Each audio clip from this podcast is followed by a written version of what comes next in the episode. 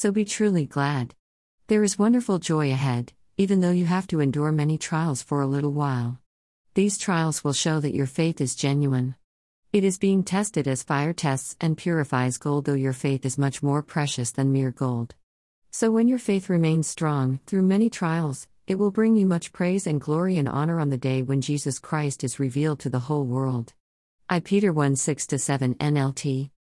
Trials not fun, especially if we are talking about legal proceedings, but we aren't. These trials Peter is talking about are a test of our faith, patience, or our stamina.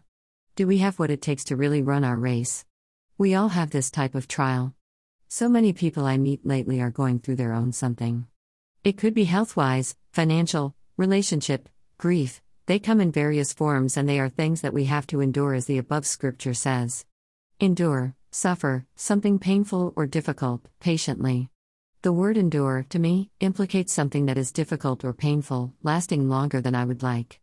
Although our actions might have led to our trial, it then becomes something out of our control. Normally, we don't have control when they stop. The good news is that they can serve a good purpose if we approach it right. Instead of moaning and groaning, can we count it all joy when they come? And they come. Peter is honest when he uses another word that is also difficult many. It's not a one and done kind of thing.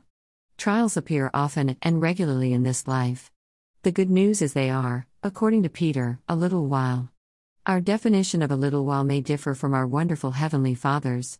If we keep our eye on the trial or on the clock, I find it just makes them harder to endure. So, if we are going to experience them, how are we encouraged to get through them? Peter clarifies that they have a purpose. The purpose is to test our faith. They are part of God's process to purify us. God desires us to reflect His beauty and image. We can only do that if the impurities are removed. Not easy. Have you ever met someone who has endured their set of trials but were full of joy and grace? Those are the disciples who allowed the Holy Spirit to work the process.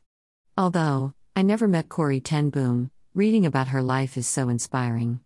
They arrested her and her sister after the Nazis discovered they were hiding Jews during World War XI.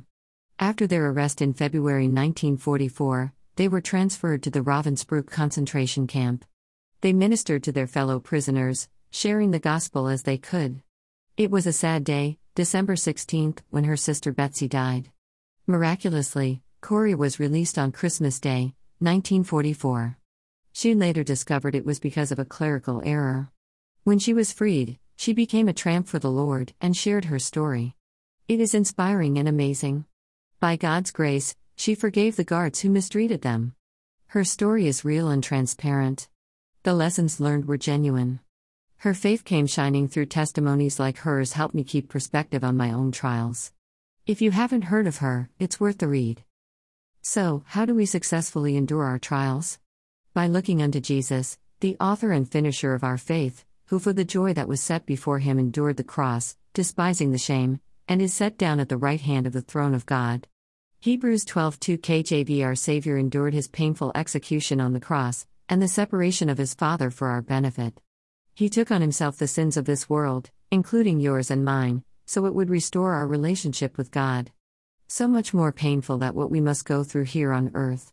My friends, when going through your trials, do not become bitter, weary, or quit.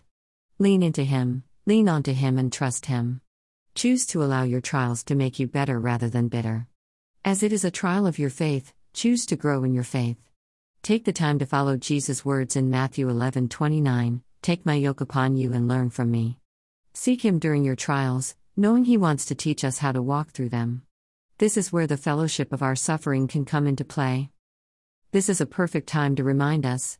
We ought not compare ourselves among ourselves as 2 Corinthians 10:12 exhorts us. We are not to judge the whys or the wherefores of others' trials, our job is to pray for those going through them. We can't rate the severity of one another's trials, she has it worse than I do, or nobody has it worse than me, but we need to stand together interceding for them. Trials are here to stay as long as we draw breath, let us allow the Holy Spirit to make the most of them, right? Father, I thank you that we can trust you to bring us through any trial that comes our way. I thank you that you use these trials for our good, that the trying of our faith is more precious than gold. Remind us, when we want to quit, just how you endure the cross, for our sakes. Teach us your ways, For we want to not only learn of you, but to know you more. In Jesus' name, Amen. A.